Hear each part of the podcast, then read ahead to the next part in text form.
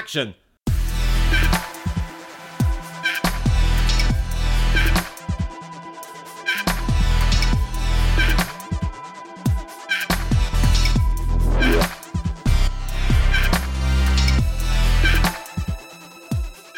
Welcome to Torn Stubs with me, photographer Robert Gershenson, and Josh Winning, the greatest film critic you've never heard of. and we're going to the movies on this day, Christmas Day. Do I hear Santa? Santa's coming.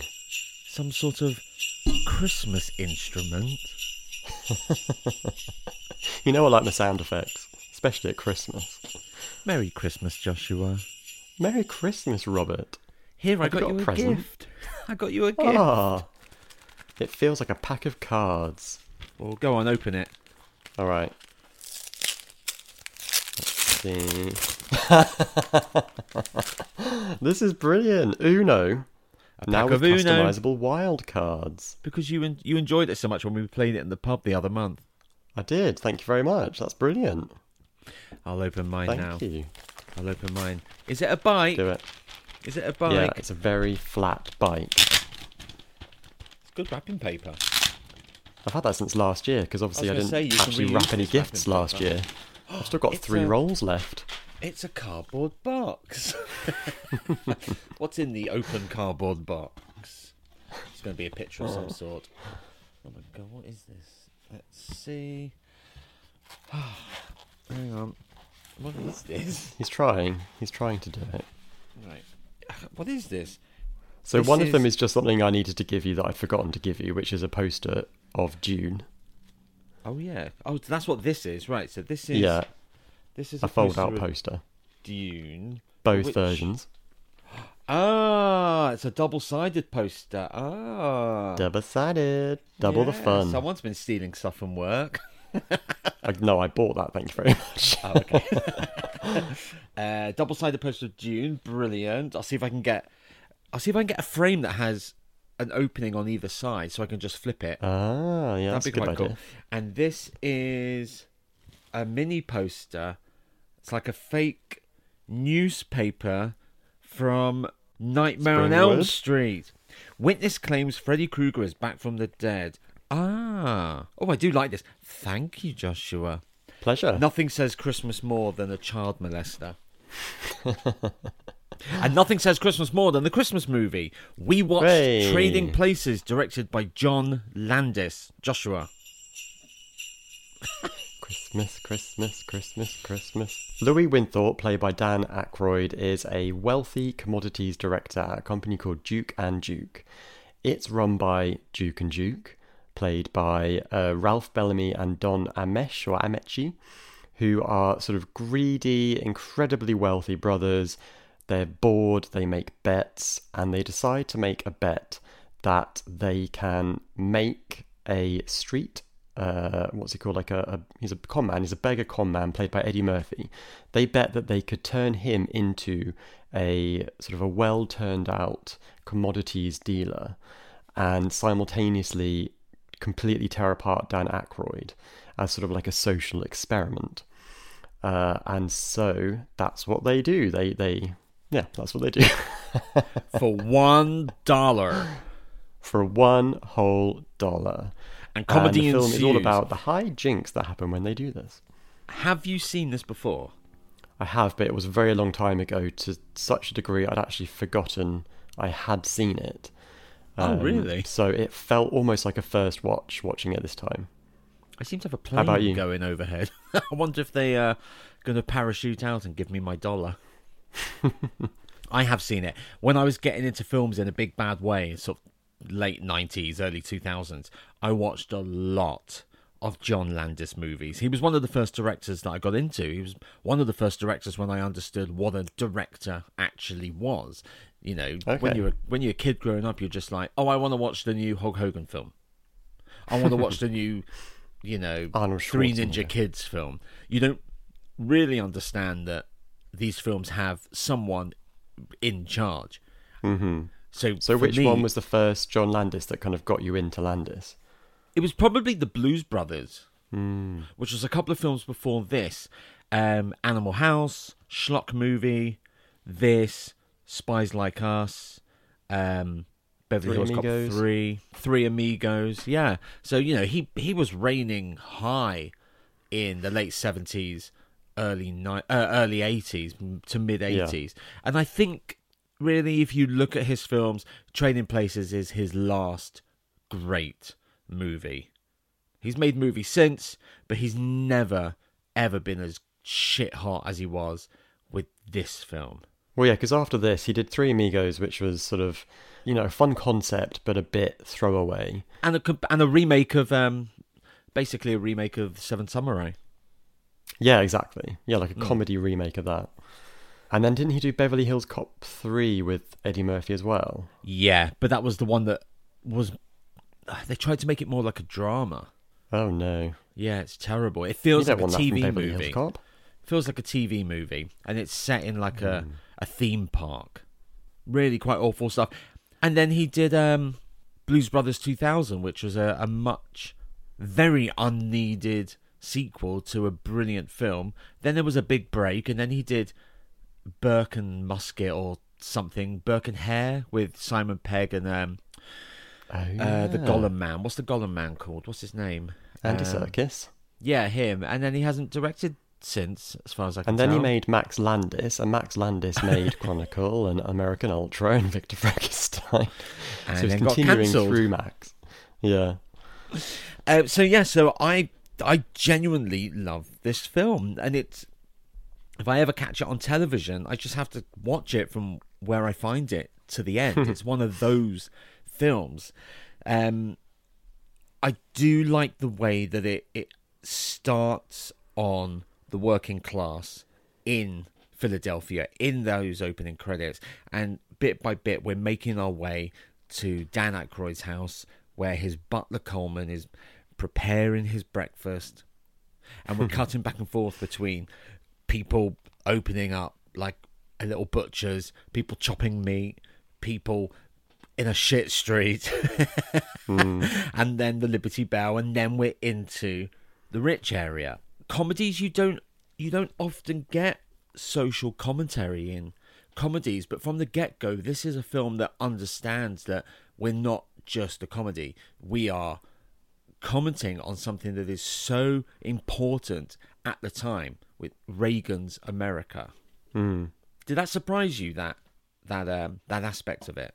I think that's what I really liked the first time I watched it was I was expecting sort of a bit of a you know, a wild sort of comedy with not much going on apart from like some fun performances. And then at the end you actually you you get this um observation on how America works and how high up the corruption goes. And um you know, essentially the the kind of the, the little people or I mean Eddie Murphy, who's sort of like a, a street con man, he ends up winning because he sort of learns. I don't. know, I guess that's one of the questions I was going to ask you. Is like, does does he win because he learns how corrupt everything is, and therefore he is able to sort of con the system himself, or it, does he win because he's a, like a better person than they are? Well, I think that I think I'll answer that question with a question of my own. Does Billy Ray Valentine? Always do that. Because I think it I'll ties ask in. that question with another question. Um, does Billy Ray Valentine, who's the Eddie Murphy character, does he get corrupted when he is handed all this wealth and all this status? Well, yeah, because there's the scene where he has the massive party at the house and he brings back all his kind of old barfly buddies, you know, all the, mm. the prostitutes and the, the kind of tagging tagger on friends who just want to get pissed. And very, very quickly he realizes that actually he doesn't want to do that anymore and he kicks them all out. And you kind of see him changing. He becomes more like the Dukes, more like what Winthorpe was like before he was taken down, but weirdly, sort of without seeming to lose his own sense of who he is. Mm. You know, he, he kind of corrects himself when he talks, but he still talks sort of in a in a very free kind of way. He does Um, become a little bit more refined in the way he. Oh, he definitely becomes more refined. because he's not talking like um, you know, he's not he's not talking like a of turkey. Yeah. Is well, he? his whole He's- body language changes. Yeah, he becomes very like- still. His Yeah, it's like- facial expressions change. Almost like a completely different character. But when he first gets to the bar, he's showing off all the money, Yeah. and then As you would. horrified. Well, I get, yeah, I think you would if you just suddenly if you go from absolutely nothing to absolutely everything. Hmm. And if you're Mate- kind of a, an extroverted person who has had to talk to sort of talk themselves out of situations their entire life um, because of their circumstances, then it makes sense for them to to continue that behaviour of look what I got, you know. kind But of he thing. but he doesn't lose him his sense of what's right or wrong. no, He might be a street hustler, but he gives back the money clip that one of the Duke brothers leaves on the floor purposely as a test. yeah, exactly. Yeah, they test him. he he he understands the the value of a dollar. He understands the inherent worth of things, which is why he's so pissed off when someone's burnt a hole in his cigarette carpets or the freeloaders are just taking the fucking piss. Yeah, and you kind of you like him so much by the end, and you want him to to win essentially, because you see.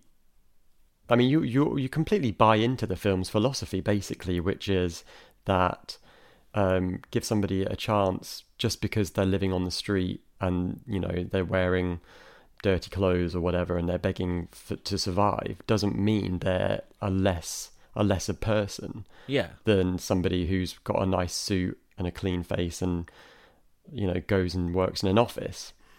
Um, it's it's a very humanistic kind of message that this film conveys. I think. I think the loveliest moment for Billy Ray's character is when he discovers the Duke's plan. He immediately goes to find Winthorpe. Yeah, He goes to find Dan Aykroyd's character who's been swindled by the Dukes out of the life that he was born into. I don't think Winthorpe would have done that. I think Winthorpe would have been very confrontational with the Dukes. He wouldn't have thought to go and get Billy Ray. well, it's about entitlement, isn't it? He feels entitled to to this position and this much money, and when Winthorpe. yeah, and who somebody somebody says to him something like, "Oh, you've worked really hard," or and Winthorpe looks a bit like, "Well, no, I haven't really." But then she, Jamie Lee Curtis grabs his hands when she's in the taxi and she says, Your hands Yeah. are very soft, as in the case of like, you haven't worked a day in your life. yeah, yeah, exactly. Like a But do you think it's work. believable? Do you think that it's believable that that um, Billy Ray Valentine actually does sort of come good, and he he does he is conscientious and does kind of try to help Winthorpe? Do you think that's sort of a believable arc that he goes through? Well, I don't disbelieve it. I mean, it's a very high concept. So you, I think, hmm. if you believe the, the concept, you kind of, you kind of just buy into everything that comes afterwards. But I don't disbelieve that he would be incredibly empathetic. He grew up on the street, so I guess you have to keep, you know, you're not alone on the street.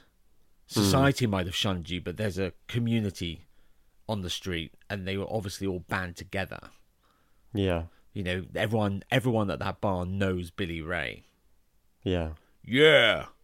yeah. That guy's Yeah. great. So, did you feel sympathy for Winthorpe when he was stripped of his status? No, I didn't. no, I never have. Because he's It's he's- played up for sort of really broad laughs, I think. Yeah, I mean, Dan Aykroyd's not known for his nuance, is he? no. But he is such a horrible, horrible character. Uh huh.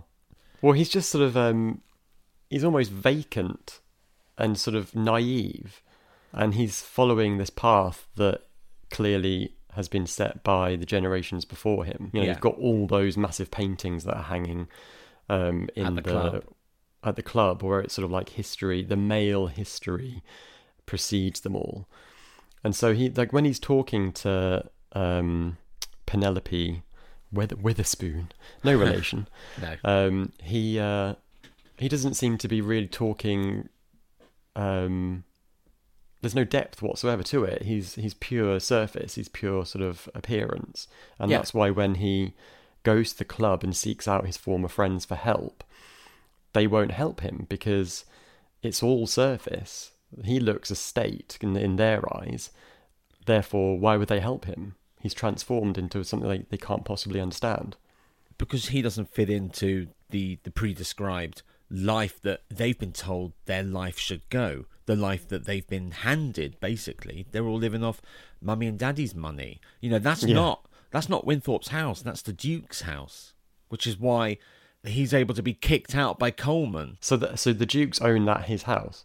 yeah it's obviously owned by the bank which is named after the the characters duke and duke. I did feel a little bit like um, Coleman never really gets his comeuppance for sort of just going along with everything the Dukes tell him to do, carte Yeah. blanche. Exactly. He he's the biggest winner. He fucks Yeah. over Winthorpe and gets to win all the money at the end and live on the island. Yeah, he played a clever game. But there is a, a lovely bit of um, empathy, bit of a slightly redeeming moment when he's pretending not to recognise Winthorpe. And he's got the mm-hmm. chain on the door. He's got the door chained. And before he shuts the door after saying, like, sorry, you don't live here or something along those lines, there's a slight hint of guilt yeah. and regret before he shuts the door. Oh yeah. So I think maybe that's a moment we're supposed to empathize with him where it's sort of like he seem like he seems to be in a position of power because he's able to obstruct Winthorpe from getting through the, the door, but he is, you know, inverted commas just a butler. He's he's not the one who makes the rules. He's told what the rules are. But he's so he's so um, capricious. You know, as soon as he gets the phone call, you don't hear what the Duke say to him. But within a space of about 20 seconds, he's completely agreed and said, Oh, I'll sort it out now. It's like, how do you know how to set this up? Have you done this before? Ah, well, that's not the first bet that they've made with each other because they're like the usual amount, one dollar. So maybe they have kicked someone out of the house before. Maybe. He's probably not that much younger than the Duke, so maybe he's worked for the family for a long time, so he's just used to their bullshit. And he knows Yeah. that maybe he's couple of years away from retirement. I'll just roll my eyes, grim and bear it, and just Yeah. get through it. He's like Alfred. He's like, Oh, you always come home wearing that latex bloody bat suit. Ugh. If Valentine had been born into wealth and status, would he have been more accepted? Yeah, well, I guess is that a question about racial prejudice? Because there is a moment in the film where a there is a black character who works at Duke and Duke, and he seems to be I noticed that. yeah, he seems to be sort of like just one of them um, in their eyes, whereas uh, Valentine isn't seen that way by them. There's that bit where they um where the dukes settle the bet. One dollar. And one of them says uh, the the one with the um the harder of the two, the one with the probably the the one with the moustache. Yeah, says Don along the lines of, "Of course, there's something wrong with him. He's an N word. He's probably been stealing since he could crawl." That was earlier in the film. Later on, he says, "I would never let an N word run the company." And then the other one, the softer one, the one who collapses at the end, who you think is the nicer of the two, goes, "Yeah, me too. I would never have let an N word run the company." So hmm. even if he had been born into wealth, or if he did have some wealth, or he had some status, he would never have been accepted in the same way that Winthorpe. No way, not in 80s America. Just about now. Yeah. Well, definitely not in that enormously patriarchal system where it's all white men. I don't And think it- it's got anything to do with patriarchy. I think it's got to do with empire, which is like the old, the old America, the the Hmm. Oh, yeah. generational wealth. It all stems from, you know, who owned the land, who who controlled the industry. You know, there's a massive thing in America of the the difference between the the the inherited wealth and the wealth passed down through the white generations compared to the black generations, which is why white people are seen and proved as ahead economically because they have all this acquired property and all this hmm. acquired stock, whereas black people were slaves. So Yeah. they're at a disadvantage. The white the white generations have a head start.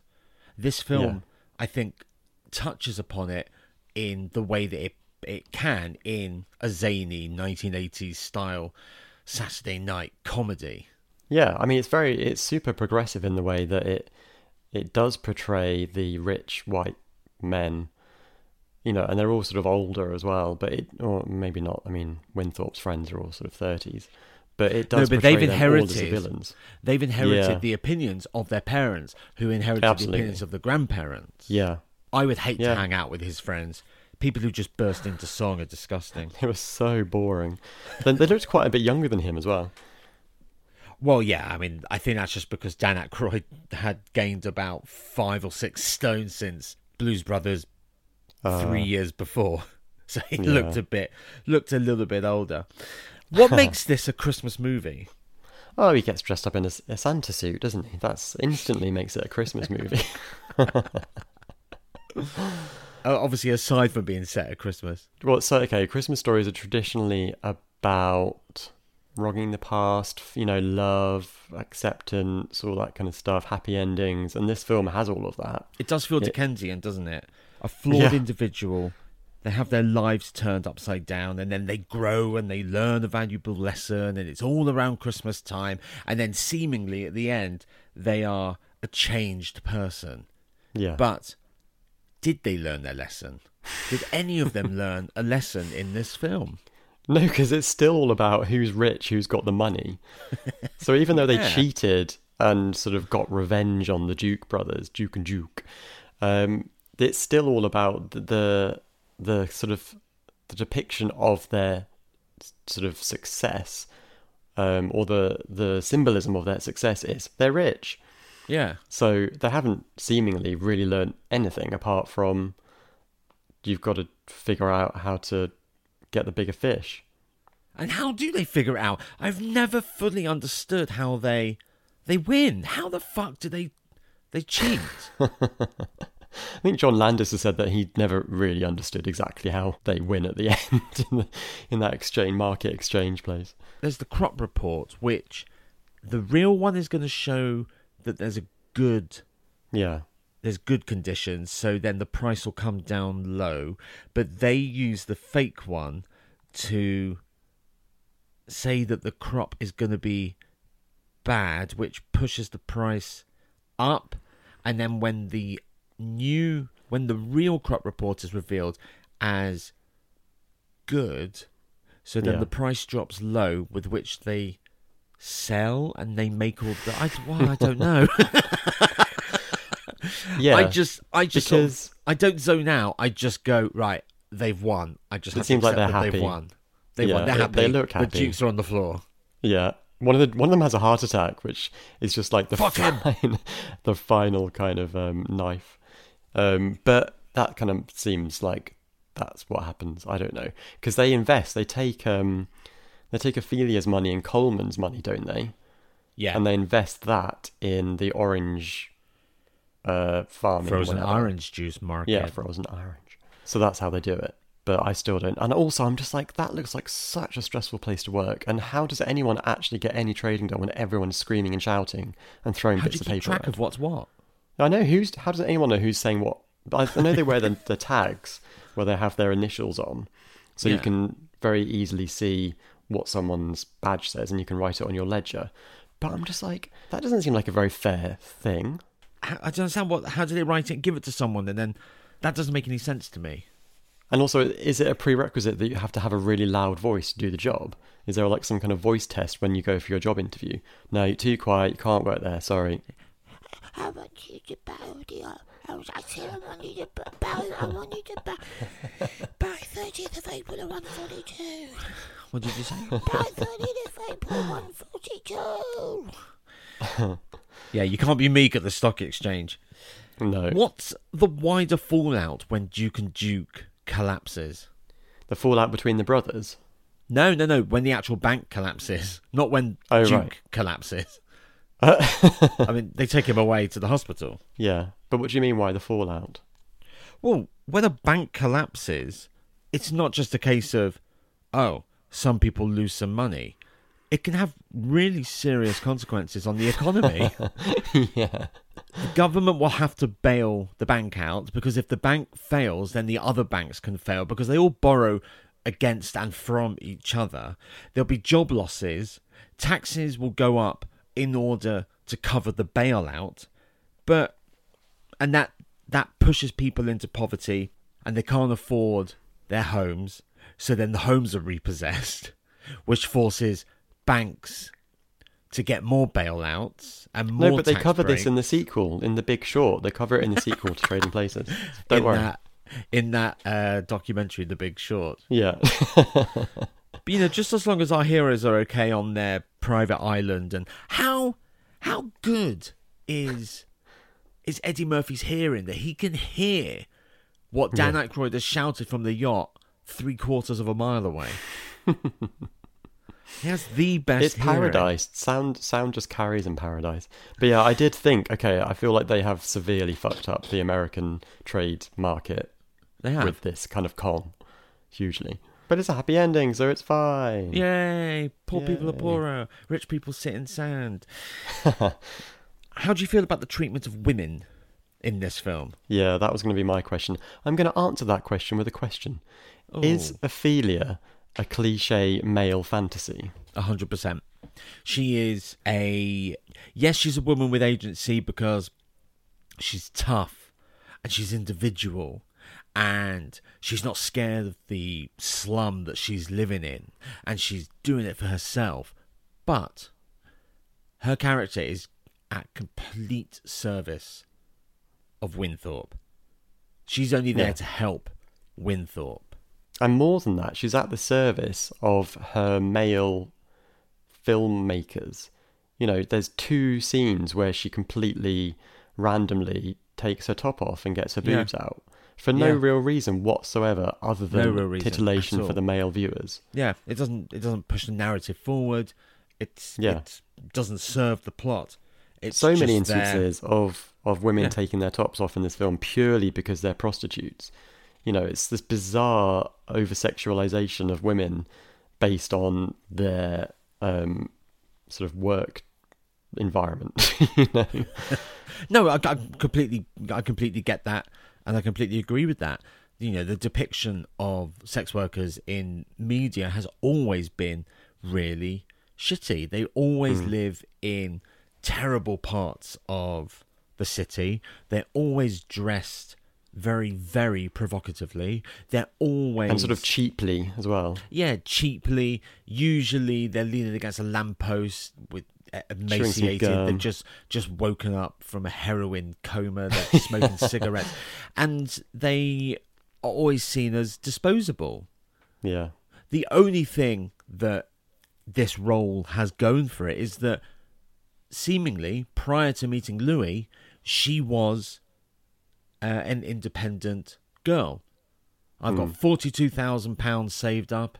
I think I've got another few years and then I can retire. How can you retire on like sixty grand? Yeah. that's silly. It Doesn't make any she's got sense. small, small ambitions. But yeah, I think there's there is a weird clash between the fact that she there is a certain amount of agency going on there, and there's a certain amount of sort of independence, and she's not sort of just a body. She does have a plan. She's saved up this money. She knows what she wants to do with her life. But she's still essentially the cliched hooker with a heart of gold. You know, yeah. you're right. I think films portray prostitute sex workers either as disposable bodies um, or sort of like, you know, almost like they're asking for it kind of thing. You know, like Yeah. a weird, a weird. Um, I don't know. It's just not very nice. But all they're kind of like they just stumbled down a dark path and they need to be rescued by a man with a rich uh, bank, whatever. Yeah, it's Pretty You know. But I think it's a great role for Jamie Lee Curtis. Well, no, I don't think it is a great role for Jamie Lee Curtis. I think it's it's. I think she was she was far too famous and successful in her own right to just be a Mm, side no, she- character. that, She was famous as the as the scream queen, and when she went for this role, the the studio was like, "Oh, the horror girl. No, we don't want her because everyone hated horror movies back then."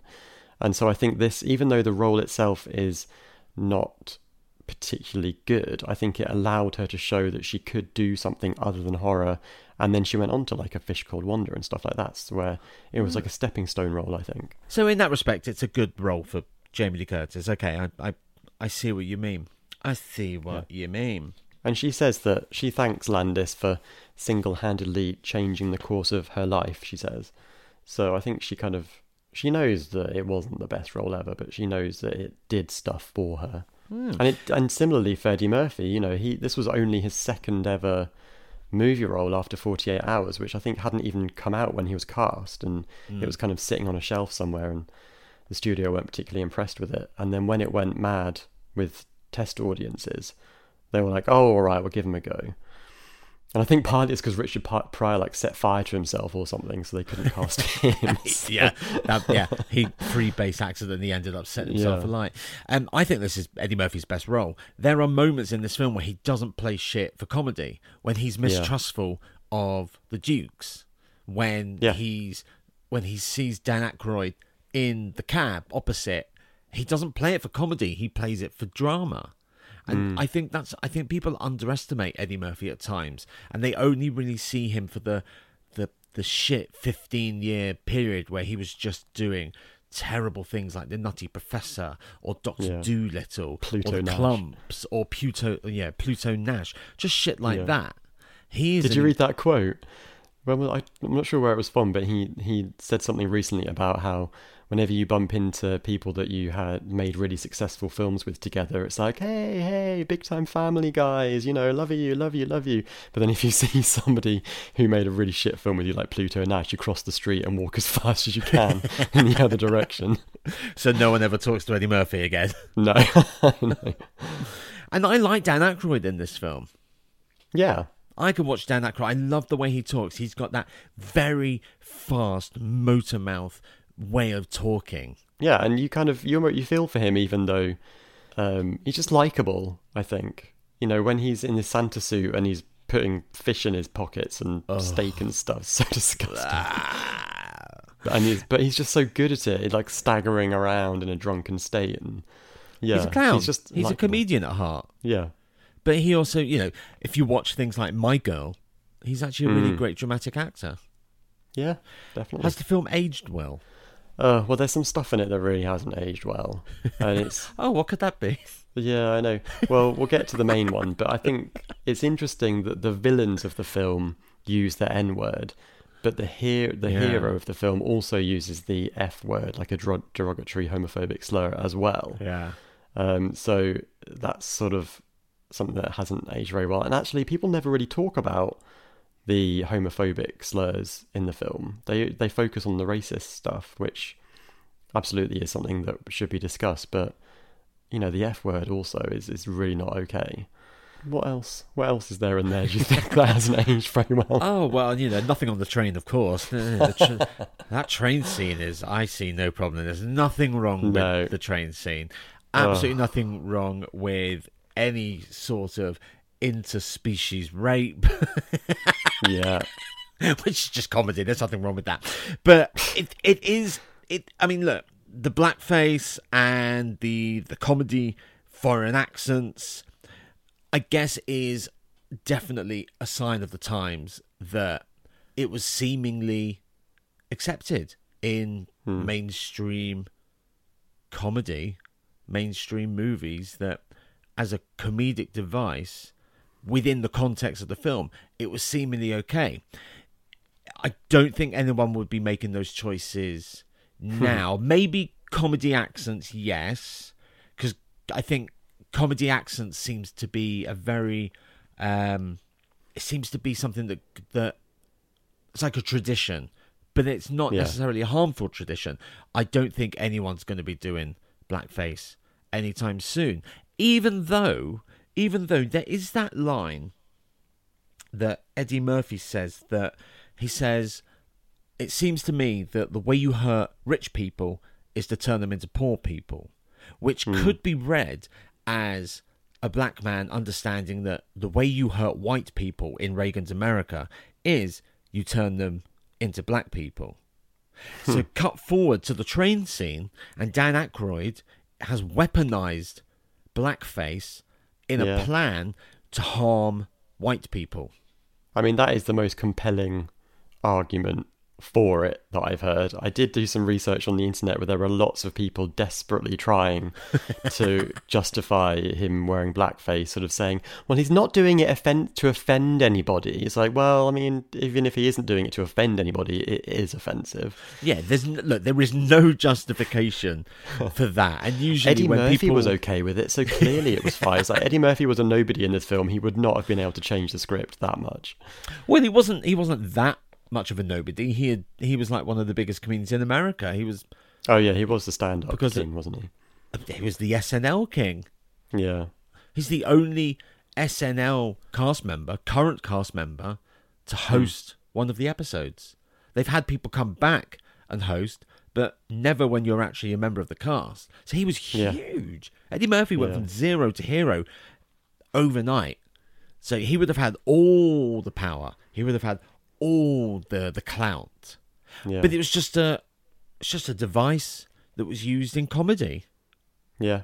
Uh, yeah, I mean, it's like comedy accents. Like that that's been a long tradition that people sort of put on a a forced accent for com- comedic effect. Um, but it, I did gasp when when Dan, Dan Aykroyd came in the carriage wearing his painted face. It was actually quite shocking. with the the dreadlock wig Oh and the accent. But is there a hierarchy to what we find offensive? In that Mhm. in that train scene, you've got Eddie Murphy pretending to be a Cameroon, yeah. African, yeah. like an African king, which he would then Yeah. go on and have a massive uh, Yeah. smash hit with Coming to America and then coming to America this year. So you've got Eddie Murphy being, you know, someone from Cameroon. You've got uh, Jamie Lee Curtis doing a European Swedish, Swiss, German Swedish thing. accent. Yeah. You've got Coleman playing Irish, and you've got Dan Aykroyd Yeah, oh, with God. blackface. So, is there a hierarchy, or or do we put them all on the same level? What's what's the most offensive one there? Isn't it? Um, what's the thing that Tom told me about? It's like if you Tom, are your boyfriend, Yeah, if just you to give the listeners some context to this Sorry. mysterious Tom. long time listeners know, Tom. no, um, the isn't the rule something, or the rule should be something like if you are making a film in a country that has never been, uh, sort of, you know, taken over by another country, then you probably should be careful about. You know, if you've ever invaded another country, you probably shouldn't take the piss out of that country, kind of thing. that just sounds like some sort of self-serving virtue signaling bullshit meme because every country's been taken over by another Yeah, country and so. every country if if that's the rule then we as the english have every right to bitch about the french on a daily basis Uh-huh. because we were invaded and ruled by the french in 1066 But we do, don't we? we do bitch about the French. oh yeah that is true Yeah. How do you say french So, uh, but then if the French are mean about us, it's a bit like, oh, I don't think that's right. no that's not right let No. me take you back to 1066 Yeah. monsieur